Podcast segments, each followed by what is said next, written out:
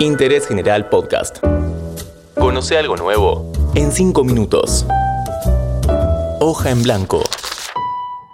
Hola, ¿cómo están? Mi nombre es Malena Sánchez Mosero y esto es Hoja en Blanco, el podcast sobre escritores, sus lecturas y sus rituales a la hora de escribir. Para no perderte nuestros podcasts, puedes seguir a nuestro canal de Spotify, Interés General.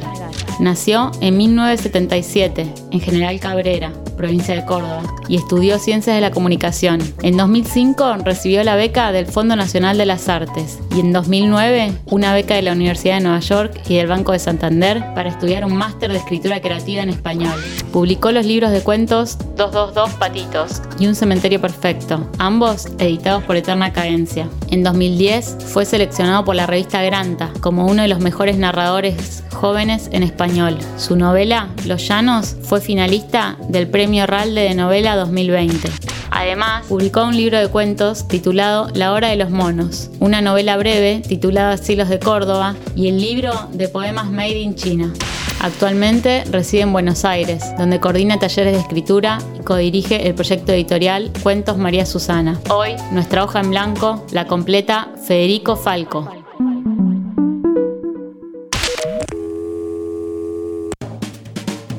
¿Qué te genera una hoja en blanco? Hay algo de, la escritura en la compu, en el teléfono, como ir tomando notas, en libretas a veces, que hace que nunca llegue a una hoja totalmente en blanco, sino que ya hay como restos o, fragmentos que fueron aparecieron en algún momento y que se, y se armaron ahí. Entonces siempre es ya enfrentarse a algo que está. A lo mejor justamente porque me da mucho miedo la hoja completamente en blanco, voy tomando siempre notas en diferentes lugares y medios y después las voy traspasando a archivos y, voy trabajando así.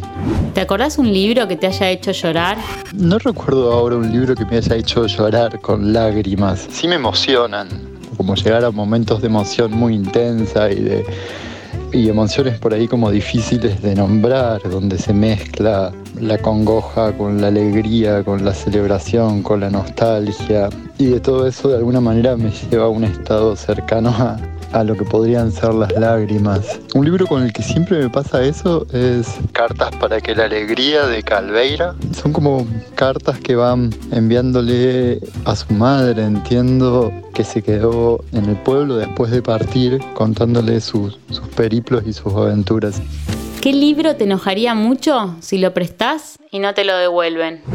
En general no tengo problema en prestar libros y si sé que son libros que no voy a releer o que no necesito volver a pasar por ahí, aviso directamente, podés quedarte luego o me lo devolves cuando quieras. Me molestaría mucho que no me devuelvan algún libro que no leí. También me molesta perder o no recuperar libros donde mm, subrayé algo en especial, a veces tomo nota en los márgenes, cosas a las que, que quiero volver o volver a pensar o releer con una atención particular ¿Qué es lo que menos te gusta de ser escritor?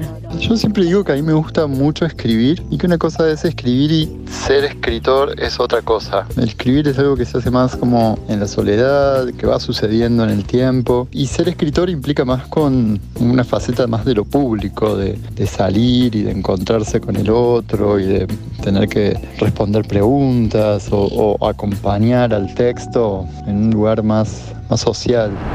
¿Nos podés leer algún fragmento de cualquier libro que hayas subrayado durante la lectura? Voy a leer un fragmento que subrayé en un libro de Claudia Massín que se llama La siesta. Dice, las verdaderas historias están escritas con esa misma fuerza loca y desmedida de la infancia. Para resistir y antes de ser escrita han pasado por los huesos y por las venas y por cada fibra del organismo de un ser vivo. Esas historias no pueden ser sino lo que son. No son alegorías ni símbolos, no establecen metáforas entre las cosas del mundo. Son ellas mismas la metáfora que alguien lee en su propia carne desprendidas del dolor o del placer o de la furia o del asco como la cáscara de una herida, como la pequeña capa que la protege suficientemente y que ha de dejarla expuesta para que pueda curarse al sol, al aire libre, cuando sea el tiempo. Este fue Federico Falco, que pasó cinco minutos por interés general. Seguí a Interés General en Spotify y escucha nuestros podcasts nuevos todos los días.